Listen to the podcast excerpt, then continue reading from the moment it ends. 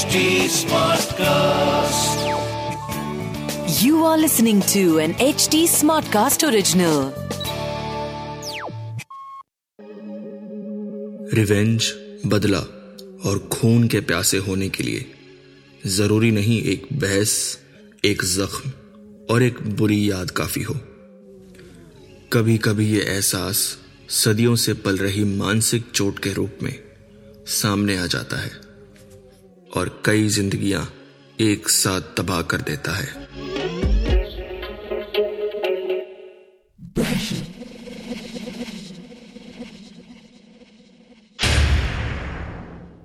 Jail के दरवाजे के खुलने की आवाज़ के साथ इंस्पेक्टर शिखावत रिमांड रूम में बैठे, हथकड़ी से बंधे और खून के इल्ज़ाम में गिरफ़्तार मिस्टर आदर्श चौहान को मिलने आते हैं। आदर्श और शिखावत के अलावा वहाँ आदर्श के मुवकील और बचपन के जिगरी दोस्त किशोर भी पहले से मौजूद थे। तो मिस्टर आदर्श, क्या कहना चाहेंगे आप अपनी सफ़ाई में? आपके ऊपर संगीन जुर्म का इल्ज़ाम लगा है? अपनी गाड़ी से देहरादून पब्लिक स्कूल के एक बुज़ुर्ग प्रिंसिपल मिस्टर गगन चौधरी को तेज रफ्तार के चलते हिट एंड रन और मर्डर केस में यहाँ लाया गया आपको? हम्म अब देखिए सीधे सीधे आपको उम्र कैद बनती है। अगर मैं अपने एक्सपीरियंस से बोलूँ तो। आदर्श ने डरते हुए जवाब दिया। सर पर, पर मैं पहले ही बता चुका हूँ ये, ये तो एक एक्सीडेंट था। मेरे कार के ब्रेक फेल हो चुके थे और और ढलान ढलान से स्कूल बाउंड्री तोड़ते हुए मैं संभाल नहीं पाया। रफ्तार इतनी तेज थी कि मैं आड़े तिरछे गाड़ी चलाते हुए किसी तरह से स्कूल के पार्क कंपाउंड में घुस गया और पता नहीं कैसे उन बच्चों से बचाता हुआ गाड़ी को कहीं से ले जा रहा था बट अचानक वो प्रिंसिपल साहब मेरी गाड़ी के आगे आ गए और गलती से बस उनके उनके ऊपर गाड़ी चढ़ाते हुए मैं पेड़ से टकरा गया और और आप मेरी बात का यकीन कीजिए, सर ये- सब एक एक्सीडेंट है, गलती से हुआ है, सर। वहीं किशोर ने आदर्श की बात को आगे बढ़ाते हुए कहा, इंस्पेक्टर साहब, ये सही कह रहे हैं। इनकी गाड़ी के ब्रेक जब आपसे पूछा जाए तभी जवाब दीजिए। और आप यहाँ क्या कर रहे हैं? वैसे भी आपसे मुलाकात कोर्ट में होगी। जाइए आप। किशोर ने कहा, देखिए, आप इस तरह से बात नहीं कर सकते मेरे क्लाइंट से। मुझे मत सिखाइए कैसे बात की जाती है मुजरिमों से आप जा सकते हैं। किशोर ने आदर्श से कहा तू घबरा मत। मैं निकाल लूँगा तुझे इससे। मैं हूँ ना? टेंशन मत ले। इतना कहकर वहाँ से चला गया। इंस्पेक्टर ने आदर्श से पूछना शुरू किया। देखिए, आपका बयान इस बात से कतई साथ नहीं जाता कि आप ही ने कुछ दिन पहले गगन जी को उनके ऑफ़िस में जाकर सबके सामने बेइज्जत करते हुए धमकाया था और उन्हें मारते हुए कहा था। कि आप उन्हें छोड़ेंगे नहीं। हमने स्कूल के बाकी टीचर्स के बयान भी लिए हैं और वो सब आपके खिलाफ गवाही देने को तैयार है। आदर्श ने बचाव में कहा, सर सर, वो वो तो उसने मेरे बेटे को पूरे स्कूल में छोटी सी बात पर नंगा करके स्टेज पे खड़ा कर दिया था। आप जानते कितना डिप्रेशन में चला गया था मेरा बेटा? क्या हालत हुई थी आलोक की? आपको क्या मालूम? एक बाप का खून जब खोलता है तो कैसा लगता है? मैं तो उसे धमकाने गया था। और मेरी जगह कोई भी होता तो कोई भी होता तो तमीज से कंप्लेन करता। ना कि हाथ छोड़ देता, गिरेबान पकड़ लेता। मेरा भी बेटा स्कूल जाता है। आदर्श जी, मैं भी इस सिचुएशन में प्रिंसिपल के खिलाफ केस करता। ना कि उठा के उसे जेल में डाल देता कायदे से। और आप तो सरेआम कह चुके थे कि अब तेरे दिन गिनने शुरू कर तू गगन चौधरी। तेरा पुतला इसी स्कूल में तेरी याद में लगेगा। और पहला हर आप चढ़ाएँगे। आज के बाद तो किसी को जलील नहीं करेगा। कहा था ना आपने? हाँ हाँ कहा था। चाहता तो मैं उसकी जान ले लेता उस दिन। मगर मैं तो गुस्से में गुस्से में ही इंसान आपा खो देता है आदर्श जी। ये ब्रेक्स क्या पता फेल किए गए हों।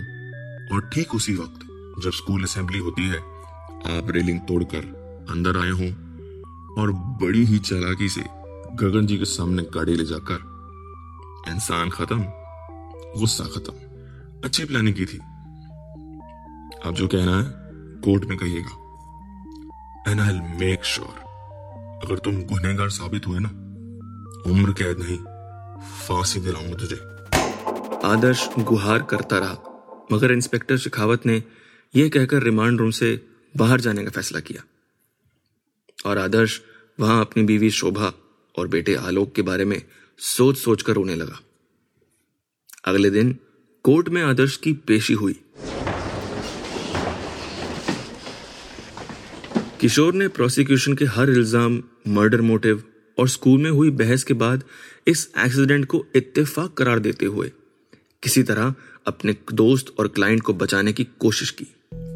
मगर अदालत ने बदले की भावना को अंजाम देने के लिए गाड़ी में अपने साथ अपने बेटे को भी बाप क्यों लेकर ऐसी जानलेवा सिचुएशन में डालेगा, इसका दावा किया। यहाँ तक कि आलोक और आदर्श को चोट भी आई थी। इस सब के चलते प्रोसिक्यूशन और डिफेंस को ठोस सबूत या कन्फेशन लेकर आने को कहा। और तारीख को अगले एक हफ़्ते के लिए मुकर्र कर दिया। आदर्श की पत्नी शोभा और बेटे आलोक उसे पुलिस की जीप में जाता देख रोते हुए पुकारने लगे। शोभा ने किशोर को आता देख कहा भैया वो बेकसूर हैं। कुछ कीजिए जल्दी कुछ कीजिए। भाभी मैं वादा करता हूँ। आदर्श को बेगुनाह साबित करके रहूँगा। आप हौसला रखिए और मुझ पर भरोसा कीजिए। पुलिस आदर्श को वापस रिमांड में ले गई। कन्फेशन कराने के आदेश का पालन करते हुए उसे टॉर्चर करने लगी। यहाँ किशोर किसी तरह कोई सबूत ढूँढने की कोशिश करने लगा, क्योंकि वह जानता था, उसका दोस्त इतना संगीन जुर्म नहीं कर सकता, जबकि उसके पीछे परिवार की अकेले पर ज़िम्मेदारी हो। किशोर तीन दिन बाद आदर्श को इस बुरी हालत में जेल में देखकर और उसके कहने पर शोभा और आलोक को देखने घर की ओर गया।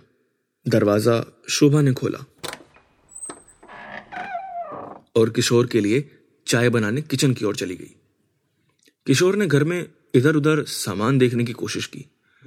तभी उसकी नज़र फ़ोटोज़ जो दीवार पर लगी थी, उन पर गई। अचानक से एक तस्वीर ने किशोर का ध्यान खींचा इतने में शोभा चाय लेकर किशोर के पास आई।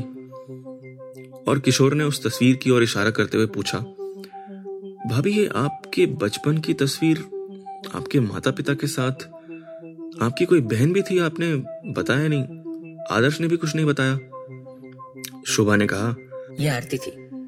बचपन में स्कूल जाते हुए एक सड़क पर एक्सीडेंट में आई लॉस्ट हर। मेरा हाथ पकड़कर सड़क पार कर रही थी। पर हाथ छुड़ाकर आगे चली गई और एक गाड़ी इतनी तेज आ रही थी कि जो चला रहा था, उसको पुलिस ने कभी गिरफ़्तार नहीं किया। कोई सुनवाई नहीं हुई। उस आदमी ने पी रखी थी और अचानक पुलिस के सामने सरेंडर कर दिया।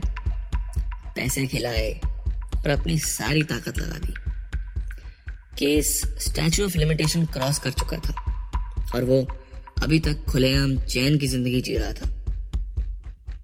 मैं जानती हूँ, भगवान इंसाफ करेगा उसका।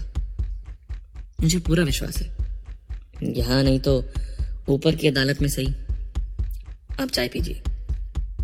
कैसे है वो? आप मिले उनसे? किशोर ने आदर्श का नाम सुनकर बात को वहीं रोकते हुए आदर्श का हाल शोभा को बताया और सहानुभूति देने की कोशिश की। इतने में दोनों की नज़र कोने में से देख रहे आलोक पर पड़ी। और किशोर शोभा को मुँह छुपाते, रोते हुए जाता देख आलोक का ध्यान बटाने की कोशिश करने लगा। आलोक अभी छह सात साल का था और हालात को उतना नहीं पर समझ सकता था कि नाजुक है। किशोर ने कहा, बेटा बेटा, अरे बेटा, आ, पापा आपको बहुत याद करते हैं। उन्होंने कहा है, वो जल्दी वापस आएँगे और आपके लिए आपका फेवरेट स्पाइडरमैन लाएँगे। आलोक ने किशोर से कहा, अंकल अंकल, मैं तो स्पाइडरमैन का घर भी बनाया है, देखोगे? हाँ हाँ दिखाओ, किशोर ने कहा। आलोक ने अपने कमरे में किशोर को ले जाकर डिलीवरी बॉक्स के गत्ते से बने हुए एक आड़े टेढ़े घर को दिखाया, जिसे किशोर ने जब हाथ में लिया, उसका ध्यान डब्बे पर चिपकी रसीद जिस पर डिलीवरी डिटेल्स लिखी थी, उस पर पड़ी। एंड फॉर सम रीजन ये अजीब था। डब्बे पर जो तारीख लिखी थी, वो एक्सीडेंट से दो दिन पहले की थी। और आइटम डिटेल्स पर कार मैकेनिक टूल किट का ज़िक्र था। और ये ऑर्डर आदर्श के नाम से था। किशोर का दिमाग फ़ौरन चलने लगा। और उसने आलोक से किसी तरह बहला फुसला के इस बॉक्स की डिटेल की फ़ोटो फ़ोन में ले ली। और कुछ ही देर बाद अपने घर चला गया। ठीक तीन चार दिन बाद अदालत में आदर्श की पेशी हुई। फिर से। बेहद अदमरी हालत में आदर्श को पेश किया गया। शोभा और आलोक पीछे बैठ केस देखने साथ आए थे। और जज साहब के पूछने पर पुलिस और प्रोसिक्यूशन के कन्फेशन ना ले पाने का दावा हुआ। और स्कूल की ओर से धमकाने वाले दिन के आई विटनेस एक एक करके पेश होने लगे। तभी किशोर ने सारे गवाहों को नजरअंदाज करते हुए अदालत का ध्यान एक फ़ाइल पर ले जाते हुए कहा। जज साहब यह फ़ाइल है एक्सीडेंट से दो दिन पहले मंगाए गए कुछ एमेजॉन ऑर्डर डिटेल्स की। ध्यान से देखिए आइटम लिस्ट का डिस्क्रिप्शन बता रहा है।